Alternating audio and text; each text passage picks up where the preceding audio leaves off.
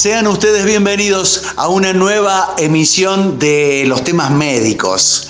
Y haciendo un rápido repaso, hemos charlado con los infectólogos, con los terapistas, los neumonólogos, los epidemiólogos. Estuvimos charlando con los psiquiatras. Ayer o antes de ayer nos atendió el doctor Erimbaue para eh, contarnos de su especialidad, la otorrinolaringología. Estuvimos de guardia con la doctora Corrado, pero hoy nos han encomendado charlar del servicio de telemedicina cómo funciona, en qué consiste, y para eso lo han designado a nuestro conocido eh, doctor Héctor Pedicino, eh, subjefe del servicio de pediatría y de neonatología. ¿Cómo anda, doctor? Qué lindo verlo de nuevo con el guardapolvo en su consultorio. Bueno, acá andamos muy bien, contentos de poder este, volver a trabajar en lo que siempre soñé. Yo siempre soñé ser médico. No, no, te, me voy a corregir. Siempre soñé ser pediatra. Ah, mira. Pero de chico, ¿eh? Claro. De chico yo quería ser pediatra y digo, bueno, ¿qué hay que hacer para ser pediatra? Tener que ser médico. Bueno, me fumé la carrera de medicina porque yo quería ser pediatra. Así, soy muy feliz de volver a estar en el consultorio y poder recibir chicos. Si, si fuera una, eh, un, un, programa deportivo, che, bueno, ¿cómo, ¿cómo va? ¿Cómo va el equipo? ¿Cómo estamos? Eh, en la tabla, en los puntos, podríamos tener algunos puntos más, estamos por debajo de lo que pensábamos, nos está faltando entrenamiento, un, concepto futbolero de cómo, cómo la vamos llevando, Héctor. No, estamos, estamos bien. Estamos bien, en el hospital hemos podido este, superar algunas crisis, hemos podido eh, este, estar sentaditos acá eh, atendiendo pacientes y hemos tenido la posibilidad de de implementar una nueva tecnología, un nuevo modo de comunicación con nuestros pacientes, que es la telemedicina. Eh, la telemedicina sonaba, ¿viste? Era una lucecita que estaba prendida ahí, sí, bueno, sí, bueno, la pandemia la puso acá. Esa lucecita ahora es una luz enorme y está, está entre nosotros. Y yo creo que ha venido para quedarse porque es un buen sistema complementario de la, de la medicina tradicional, digamos, ¿no? Entonces, hoy podemos hacer lo que se llama consultas mixtas, es decir, algunas van a ser presenciales y otras por telemedicina, lo que primero ayuda al paciente a no tener que salir tanto, le ahorra costos, ¿no? Porque venir, trasladarse hoy es un costo enorme en términos económicos, eh, a veces en términos de tiempo, porque no toda la gente vive cerca del hospital, entonces trasladarse ya es una hora de viaje, una hora de ida, una hora de vuelta, entonces tienes que disponer de un tiempo que probablemente con la telemedicina se te acorte bastante. Y también puede, puede servir para seguir a los chicos, ¿no? Es decir, bueno, este, le di el purecito, dentro de una semanita contame cómo va. Entonces para eso sirve. Eh, Pedi, pero a ver, no sé si te ocurre que pasa como cuando vemos a los, a los ancianos, cuando vemos a los amigos, nos está faltando el abrazo. Nos está faltando eh, eh, la, eh, impresionar la panza, este, poner el estetoscopio en, el dorso y escuchar el murmullo vesicular. Sí, totalmente. Yo, digamos, yo extraño dos cosas de la medicina. Una, el ejercicio, el pensar, el, digamos, el ser médico. Pero probablemente eso lo extraño menos que el contacto con los chicos el abrazarnos, el que me digan, chao pedicino, y salen corriendo y me dan un beso. Eso lo extraño mucho, porque eso quizás sea el, motor que me llevó a ser médico, a ser médico en Inca. el amor, Y, digamos, y a veces, bueno, pero eso es muy utópico. Para mí es real, porque lo vivo así. Entonces, este, eso es insustituible con con nada, digamos, ¿no?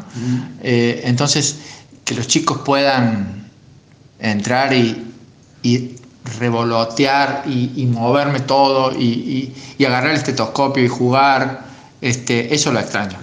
Ahora estamos volviendo a hacer consultas presenciales, entonces de a poco se va a ir este, normalizando ese, esa parte, pero todavía con todas las medidas de control que implican, con todas las medidas de seguridad que debemos tomar, tanto para ellos como para nosotros, pero yo espero que en un futuro no muy lejano podamos sacarnos todas estas cosas y volver a abrazarnos.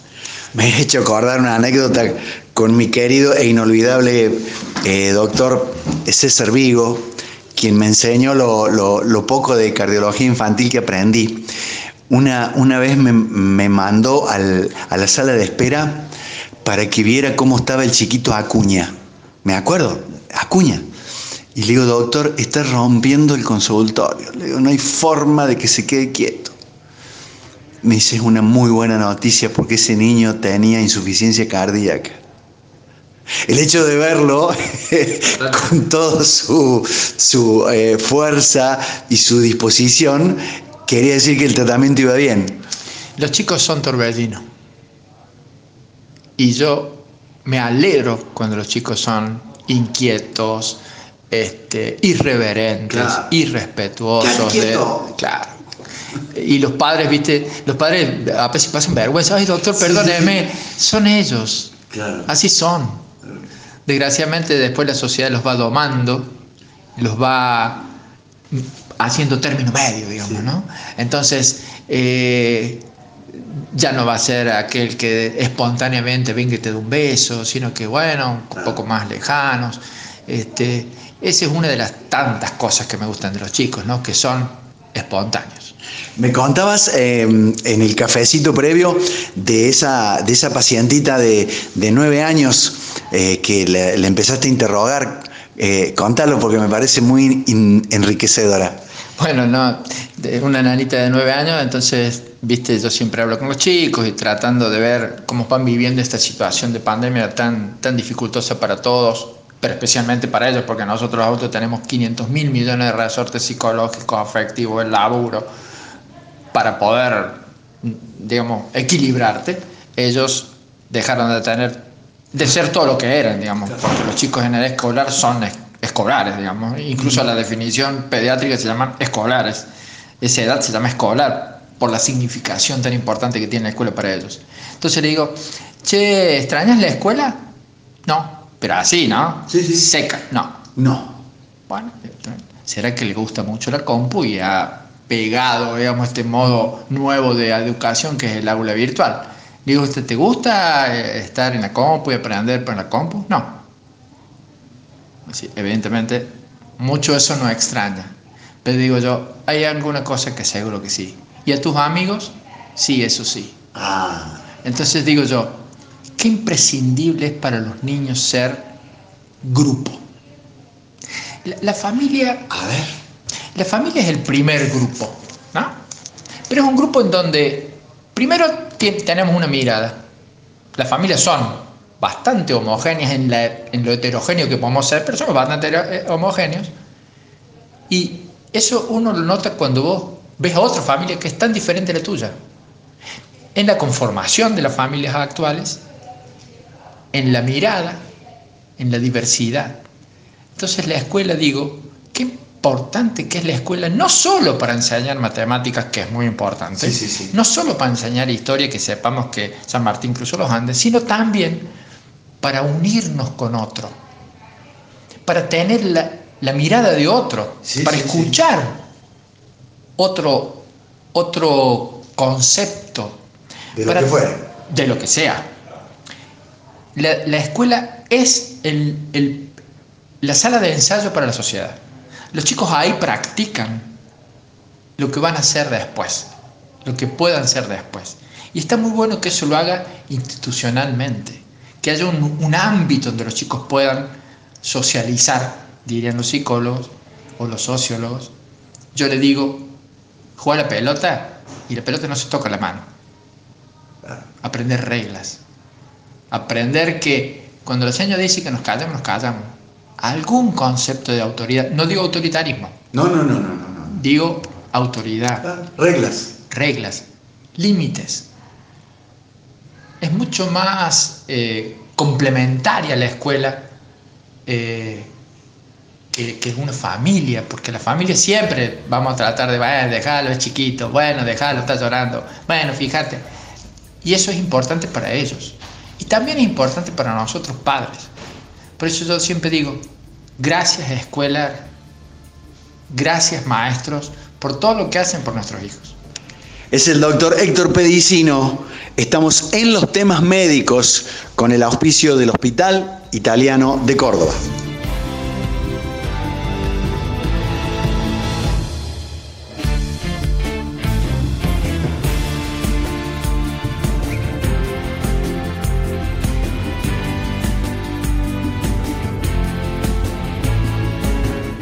Les quiero confesar que una de las cosas que más disfruto cuando me toca charlar eh, con el doctor Héctor Pedicino es que se puede hablar de todo. Eh, podríamos hacer algún día un programa de, sobre nuestra niñez, sobre nuestros padres, este, sobre la cañada. Algún día, algún día deberíamos charlar eh, con él de, de fútbol. Oh, dice, hizo cara como diciendo, fa. Eh, me gustaría, me gustaría también eh, poder decir respecto a la pandemia, ¿no?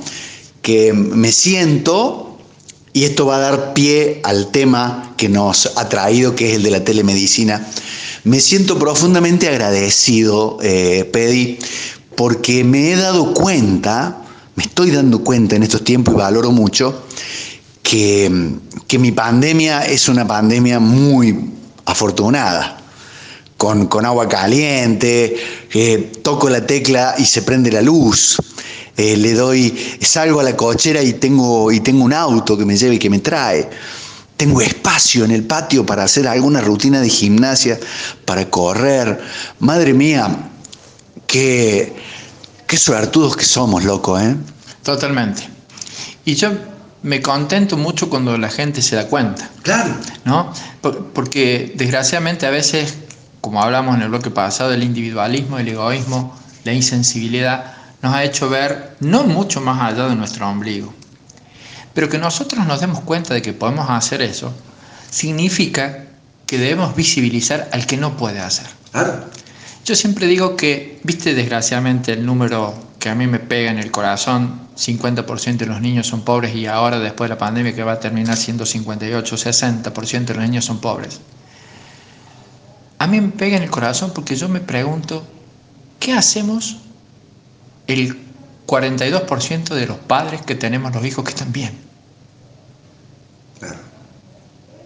Tenemos que hacer algo por ese otro 58% de chicos.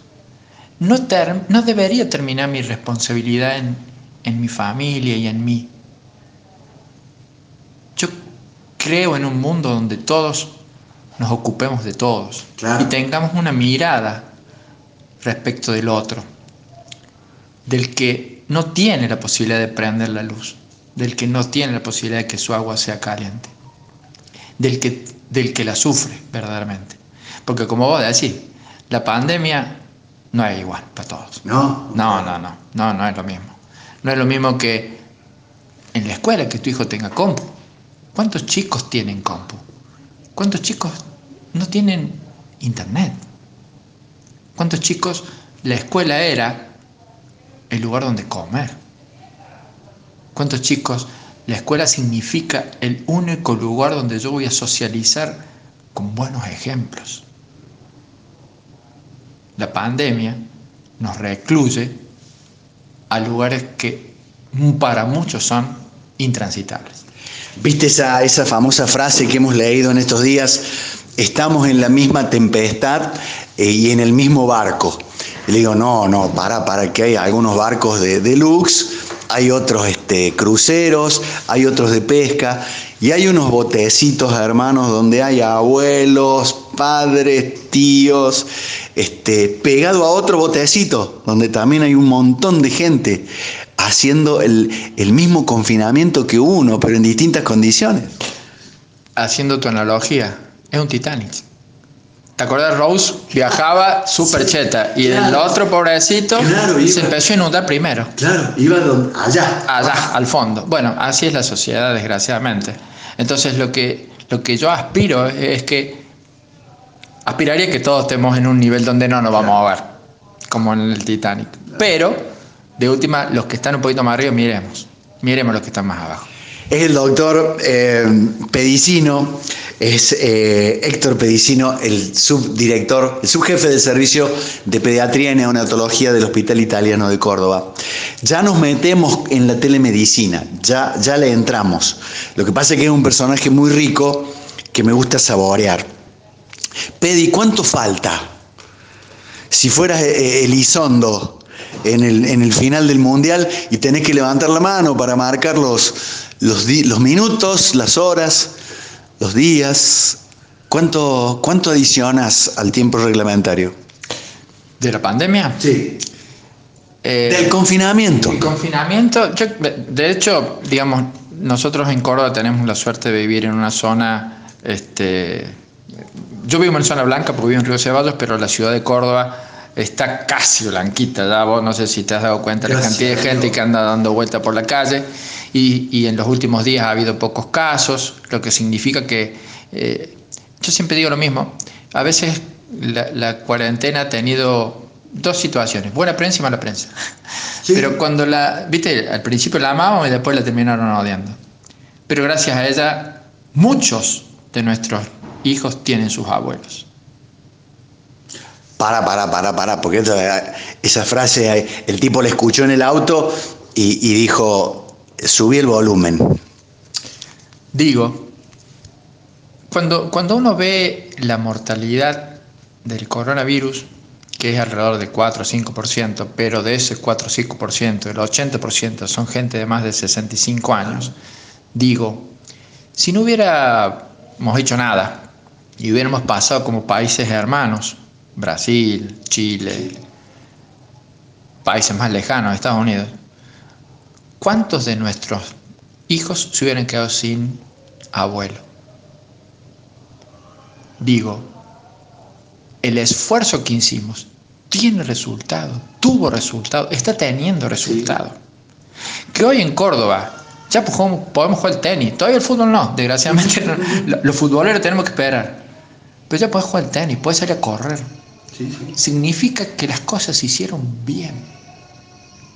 Gracias a Dios no tuvimos que pasar, y espero que no pase, la debacle que tuvo Europa. Donde arrasó sin distinción de eh, condición socioeconómica, racial, étnica, este, ahí fue transversal. Caótico. En eso fue democrático, digamos. A todos por igual. Sin embargo, yo siempre digo, gracias Dios por no tener que ponerme en el lugar de esos médicos que tenían que elegir. A este le pongo respirador y a este no le pongo respirador. Es un dilema ético que a veces, digamos, probablemente para que la gente lo entienda, digamos, porque gracias a Dios te escucha mucha gente y, y los médicos son algunos de esos oyentes que tenés. Es como que te digan, che, mira, le tenés que de comer al Pedrito o al Juancito. Tenés papel y para Juan. No es para los dos, ¿eh? Pues o uno o al otro. Esa mamá, ¿qué hace? Muere. Ese médico, nosotros estudiamos para eso, nos formamos para ayudar. Tenemos un chip incorporado que nuestra razón de ser es estar al lado del otro y ayudarlo. Entonces yo, mortal, limitado, temoroso, tengo que decidir quién vive y quién no vive. No, yo no quiero estar en ese lugar. Gracias a Dios esa situación no nos está pasando. Entonces, que nuestros hijos puedan disfrutar de sus abuelos, probablemente un poquito más pobres que lo que éramos antes, para mí ya está bien. Es cierto, eh, a pesar de que no nos contestó el, el, PEDI cuánto falta, pero le hemos entendido. Ahora, si lo llevo a un término, a un concepto futbolero, no comencemos a hacer jueguito, no querramos hacer gol de tuna, este, a ver, eh, sigamos cuidando el resultado. Por supuesto. Ya lo han dicho todos los infectólogos, el presidente, esta batalla no está ganada. Estamos jugando el partido. Y el cuánto falta para terminar, no te lo puedo decir. Lo que dicen todos es que nosotros venimos seis semanas atrás de los otros, más o menos. Los otros recién ahora están levantando el pie al acelerador. Los otros digo Europa. Europa. Vos fíjate que ahora en Barcelona ya en, en, las, en los bares hay gente. Bueno, Recién ahora Además pasó el invierno. Y además pasó el invierno. Entonces, más allá del tiempo que deba quedar, aprovechamos las, flexibilizaciones que se vayan dando, pero con absoluto cuidado, porque si no vamos para atrás. Ya, ya nos pasó. En Córdoba tenemos una experiencia que hicimos un adelanto y un retroceso que duró una semana, estuvo bueno, porque no fue mucho, pero significa que el virus sigue ahí agazapado y como bien dice el doctor Kang, nos está esperando. ¿eh? Y nosotros somos los que lo vamos a buscar. Él no vive sin nosotros. No le prestes un cuerpo. No le prestes el cuerpo que él, lo que él necesita es un cuerpo para hacer daño. No se lo demos.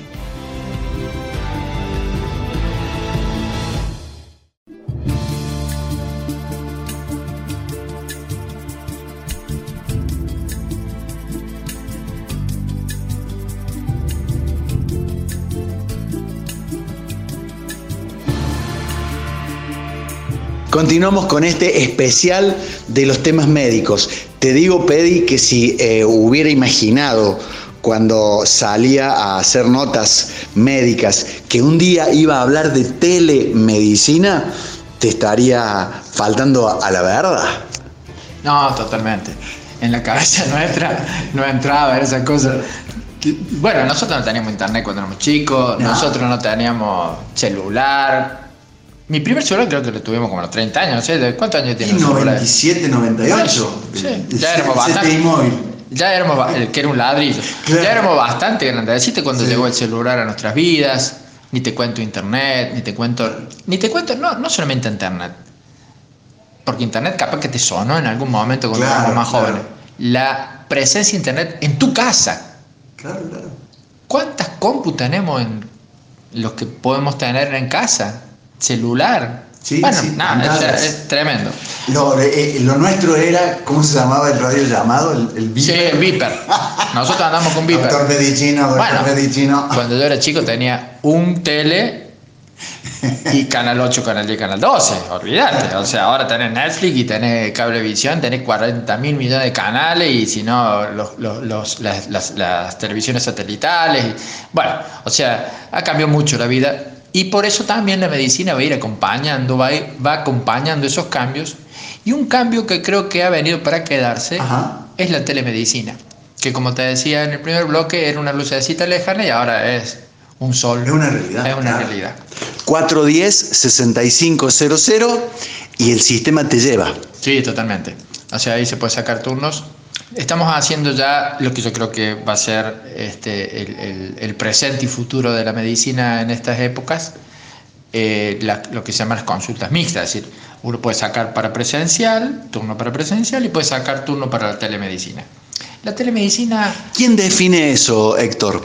Si lo, vos necesitas asistencia presencial o lo tuyo puede ir a través de un canal virtual. Eh, lo ideal sería que lo decida el médico y el paciente. Claro. O el paciente.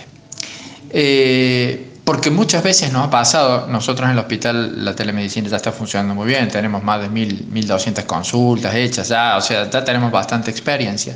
Y muchas veces nos ha pasado que vos haces la consulta por telemedicina y decís, bueno, no, pero mejor venite que te quiero ver.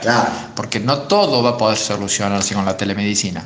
Pero hay un grupo de, situaciones que sí se van a poder solucionar con mucho, mucho y bien con la telemedicina, con, con mucho beneficio para el paciente, por ejemplo, en el tiempo, por ejemplo, en la localización de los horarios y, por ejemplo, en, en el gasto económico que significa la movilidad. Entonces, si, si el paciente vino adulto o pequeño. El médico lo vio y le dice, bueno, a, la señora hipertensa le di el medicamento para la tensión. Y le digo, bueno, tómese la tensión y, y, llámeme o hágame una consulta por telemedicina para ver cómo anda, no es necesario que se venga. Ahora, si lo que el señor tiene es un dolor de pecho, venga. Es fundamental. Entonces, entonces ¿Qué pasó en la pandemia? ¿Viste? La pandemia, eh, en la pandemia social, en la pandemia política, porque desgraciadamente hay una pandemia política, en la pandemia económica, hemos ido yendo y viniendo.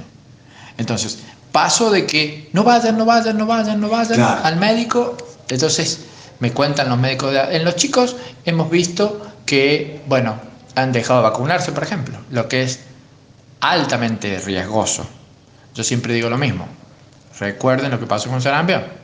En Europa, por chetos o no sé por qué, dejaron sarampión, 35.000 casos de sarampión, más de 500 muertos. Por sarampión. Para tener en cuenta. Entonces, hay que vacunar.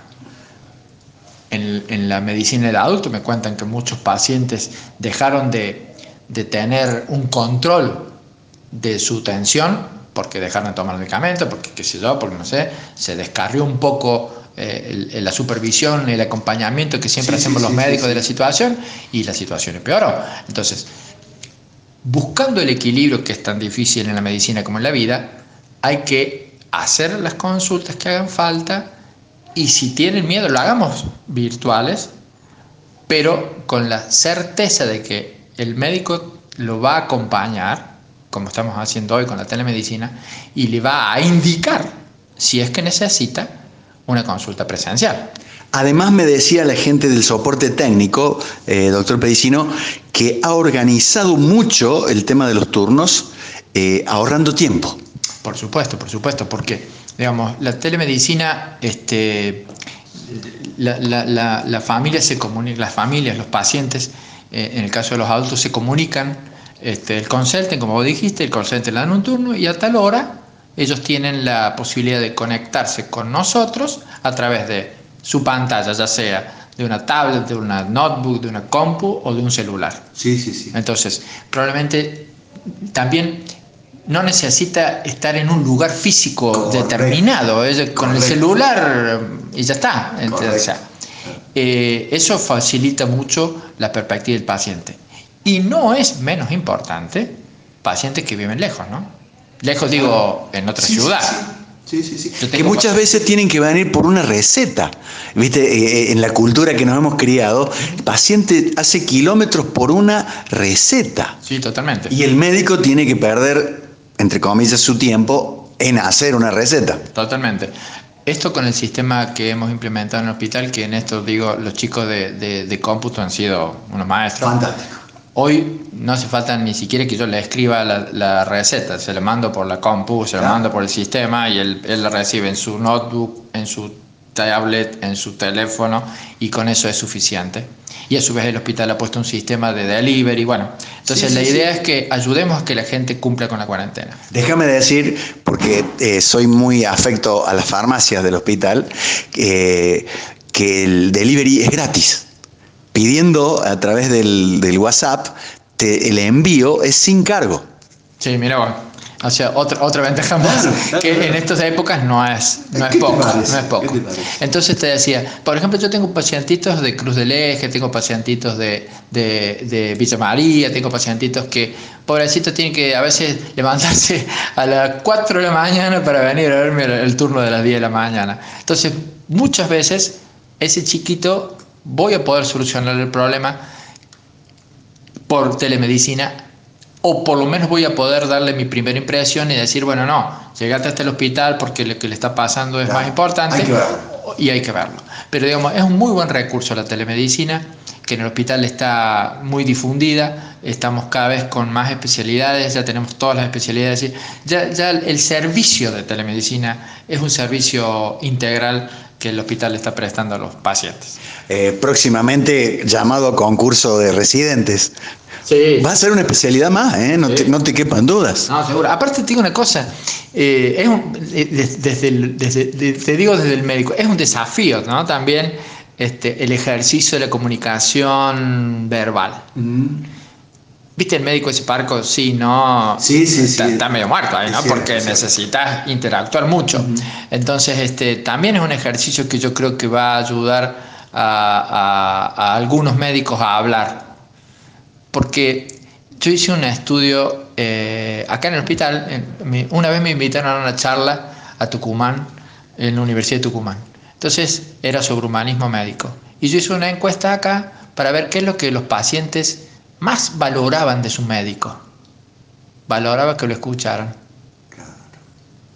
Y sí. Entonces, vos decís, yo estudio horas para saber qué es mejor la amoxicilina que la penicilina, horas estudiando el último paper de, respiración artificial. Y lo que el paciente quería que yo lo escuche. Las veces que hemos sabido de historias de, que una crisis asmática, una crisis hipertensiva, al, entrar el médico y poner la mano en el hombro, eh, ya comienza a aflojar el espasmo bronquial y comienza a bajar la presión. Totalmente. Lo que pasa es que la medicina es una, es una la relación médico-paciente es una relación humana.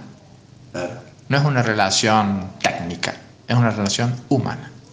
En el próximo bloque, eh, ¿cómo funciona? ¿Cuáles son las especialidades que están eh, atendiendo ya el soporte del servicio de telemedicina en el Hospital Italiano de Córdoba? Y el doctor nos ha pedido un especial controles en salud para los pacientes menores de 12 meses, para controlarlos en salud. Y, ah, le vamos a hacer un homenaje a la vacuna Sabina ahora. Exactamente. Hay que retirarla con honores. Con honores. Eh, eh, ah, es un alto soldado en esta guerra que hemos mantenido contra la poliomielitis. Fue un gran capitán.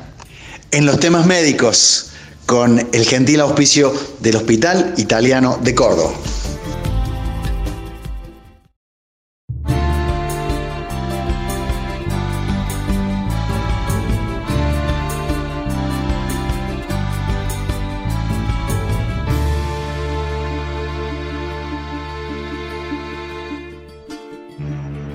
Y siempre ocurre, ¿eh? siempre, no es la primera vez que nos pasa. El tiempo vuela cuando pudimos charlar con el doctor Héctor Pedicino, subjefe del Servicio de Pediatría y Neonatología del Hospital Italiano de Córdoba, hoy charlando en el, en el servicio de telemedicina. Eh, afortunadamente funcionando de manera eh, correcta. Eh, te reiteramos, llamas por teléfono 410-6500 y el sistema te va guiando de acuerdo a lo que necesitas, de acuerdo a lo que sentís, de acuerdo a la, a la patología o especialista que necesitas se te deriva hacia lo virtual o hacia lo presencial. ¿Lo dije bien, doctor? Sí, perfecto, así es. Así que llame a la gente y, acá lo estamos esperando. Otra cosa que nos ha enseñado la pandemia, Héctor, no sé si estás de acuerdo, eh, es en el tema del, laburo de conjunto. Que ya, digamos, el, el, 10 ya no, no lo gana solo al partido. No, no, y lo demostraron no solamente en el fútbol, este, sino en la vida. Ah. Nadie se salva solo. Acá, acá, perdón. Pero antes, viste, tenías un Christian Barnard, un Favaloro, y todos hacíamos loas.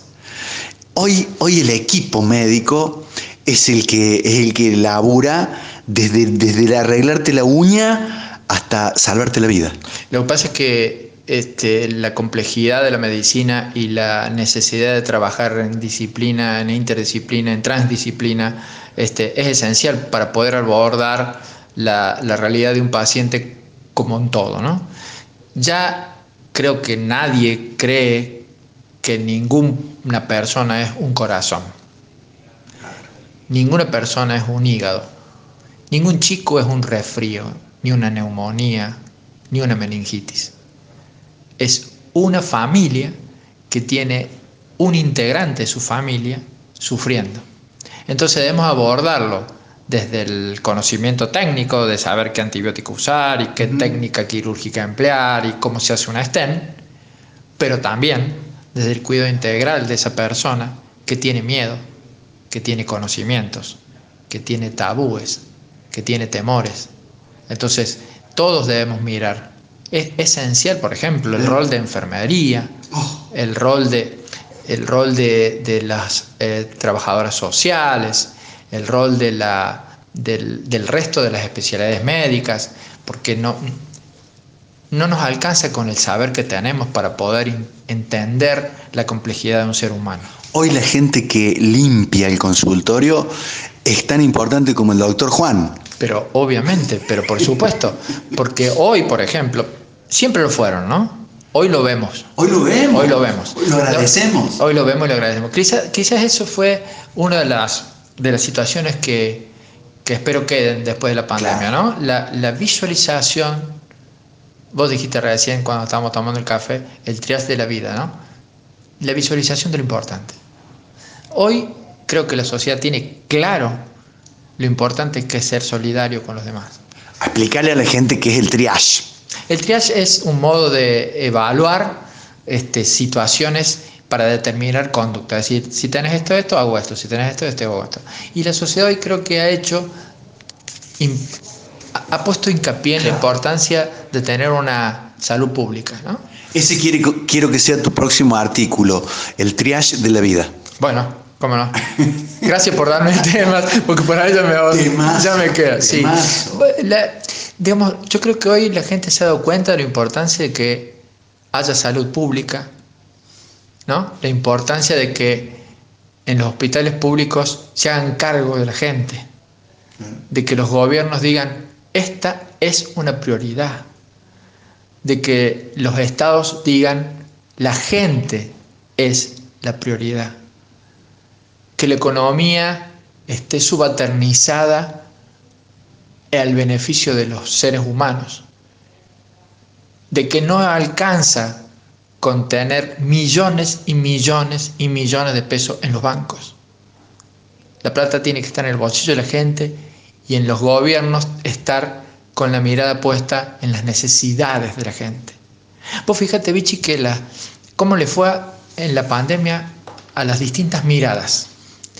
Las miradas que han tenido gobiernos fuertes, que han han puesto prioridad en la salud, en la educación, en la justicia, en esas cosas que el Estado siempre tiene que estar, les ha ido mejor. Por ejemplo, Alemania.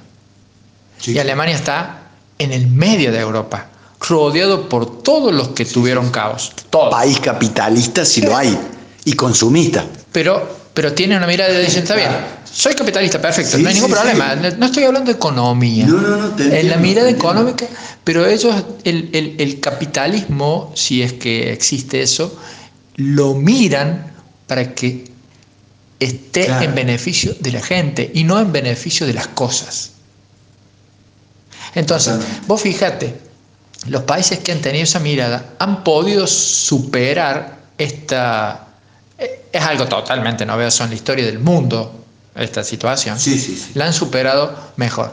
¿Por qué? Porque tenían hospitales fuertes, porque tenían equipamiento, porque tenían... y no tuvieron que salir a comprar respiradores una vez que ya tenían el, agua al cuello. Y la mano de obra, pedí. Y la mano de obra. Porque, porque hemos, hemos, dado valor a que, eh, con, como dicen los tipos, con mis impuestos yo le pago la carrera Sí, macho, a esos, a esos chicos que te van a salvar la vida, a esos que son capaces de crear un sistema de detección rápida de, la infección que, está eh, calándole los huesos al mundo.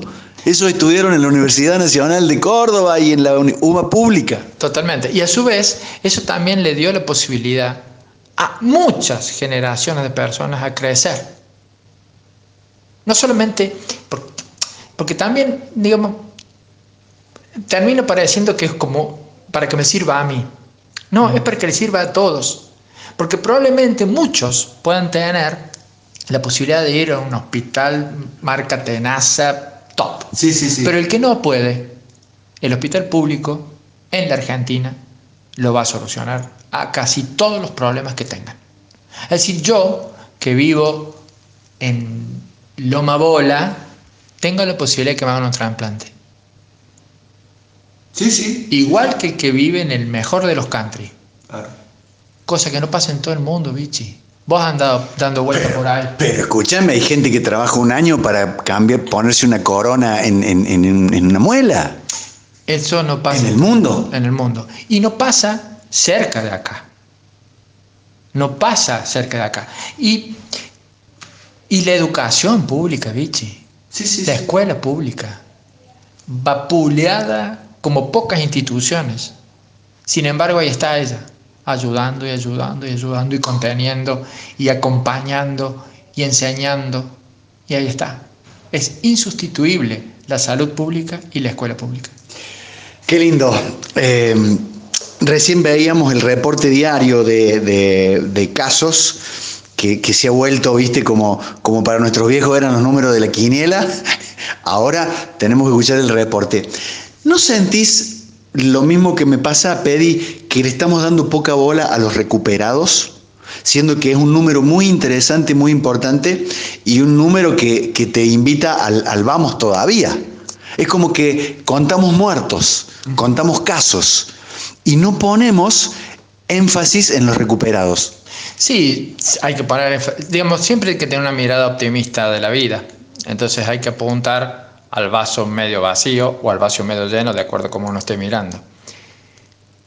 Pero me parece que, digamos, esa, esa, mirada periodística, diría yo, eh, puede haber servido para, crear conciencia, sobre todo para ver eh, que no era joda, digamos, ¿no? que, estaba pasando. Porque yo he escuchado discursos de que no existe el virus, de que no existe la pandemia. Una gripecita. Una gripeciña. Entonces vos decís, no, pasa, pasa. Y yo creo que a medida que los recuperados crezcan y, los infectados sean menos, van a morir menos. Y en definitiva, yo siempre digo lo mismo, ¿no? Eh, si nosotros no nos cuidamos, si nosotros tenemos una mirada egocéntrica de, que yo me cuido y los demás no importan, en esto eh, queda totalmente eh, este, de lado. Porque hoy el que me cuida a mí es el otro. De la conducta individual depende el futuro del conjunto. Totalmente. Hoy yo necesito que el otro me cuide. Ya no basta con cuidarme yo. Entonces, es, muy loco esto, ¿no? Porque en definitiva da de bruces contra el egoísmo. Porque si el otro es egoísta, el que se va a enfermar soy yo. Porque cuando vos te pones el barbijo, lo que estás haciendo es proteger al otro. Y yo me pongo barbijo, lo que estoy haciendo es protegerte a vos. Entonces, si los dos tenemos barbijo, yo te estoy protegiendo a vos y vos a mí. El barbijo no me protege a mí, te protege a vos de mí. Entonces, eso, eso yo creo que debería ser el leitmotiv de nuestra vida futura. Nadie se salva solo.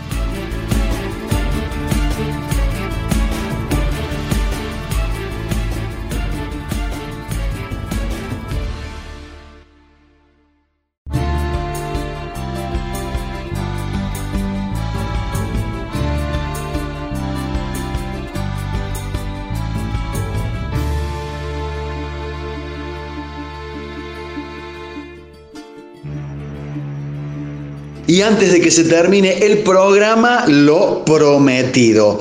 Consejos para controles en salud en tiempos de pandemia con el doctor Héctor Leonardo Pedicino. Bueno, estos controles que estamos hablando ahora son los controles presenciales que deben ser complementarios de los controles por telemedicina, ¿no? En este momento los tenés en el Facebook de, del Hospital Italiano y en el de Radio Sucesos. Perfecto. A todos les digo que lo vean porque es importante que grabemos estos, estos datos. Es muy importante que los controles de niños sanos, eso que siempre se hicieron, se sigan haciendo fundamentalmente en los menores de un año.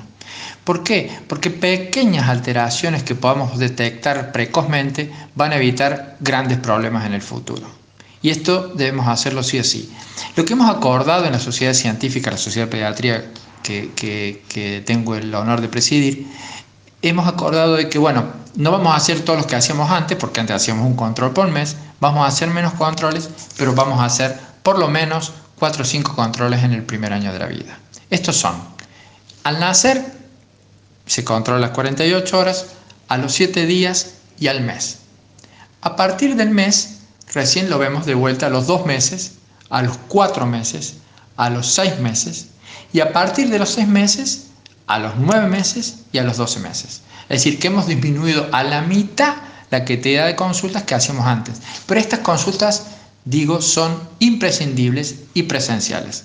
Las otras, las del tercer mes, la del quinto mes, la del séptimo mes, la del octavo mes, las hacemos, si quieren, por telemedicina.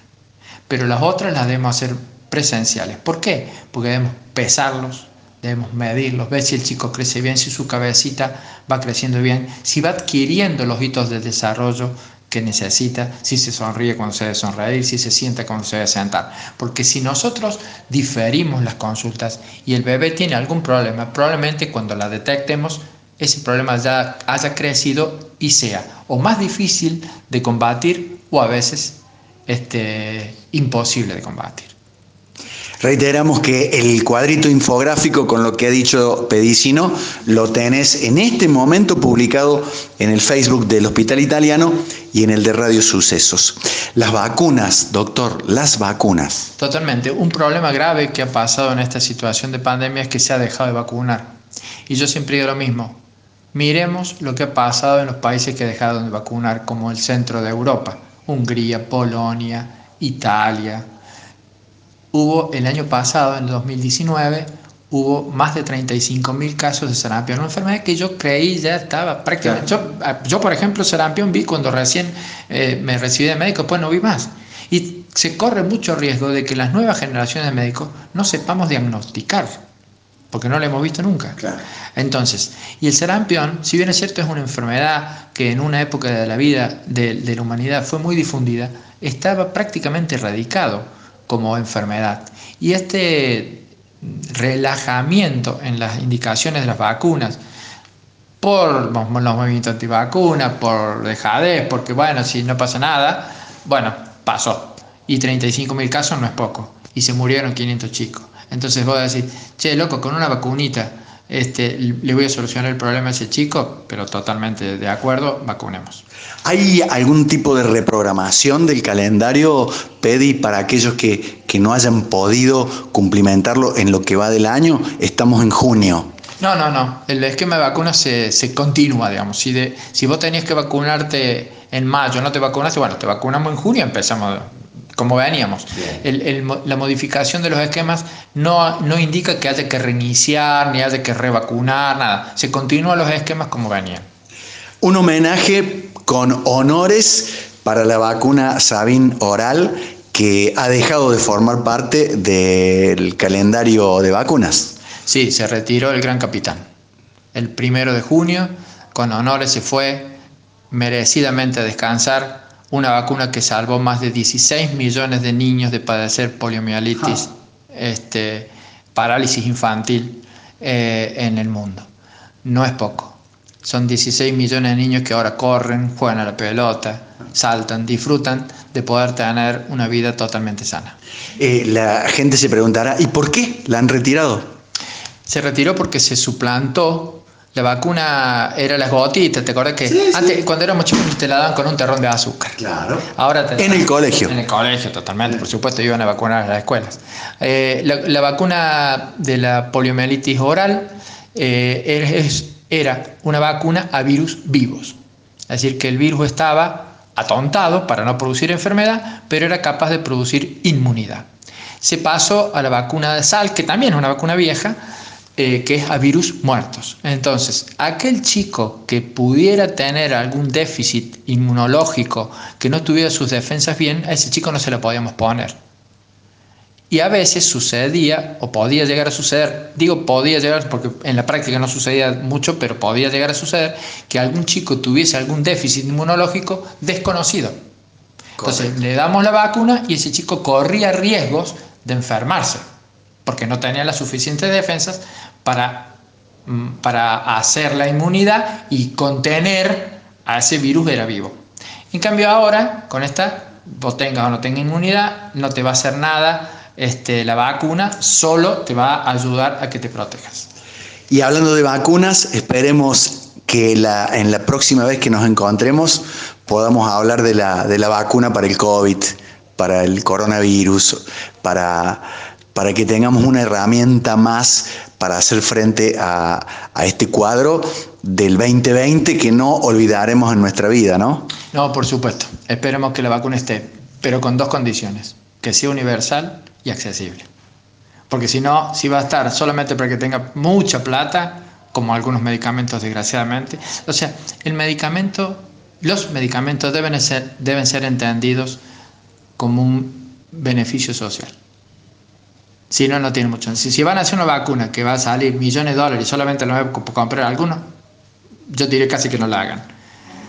Debe hacer una vacuna que sirva para todos y que sea accesible para todos.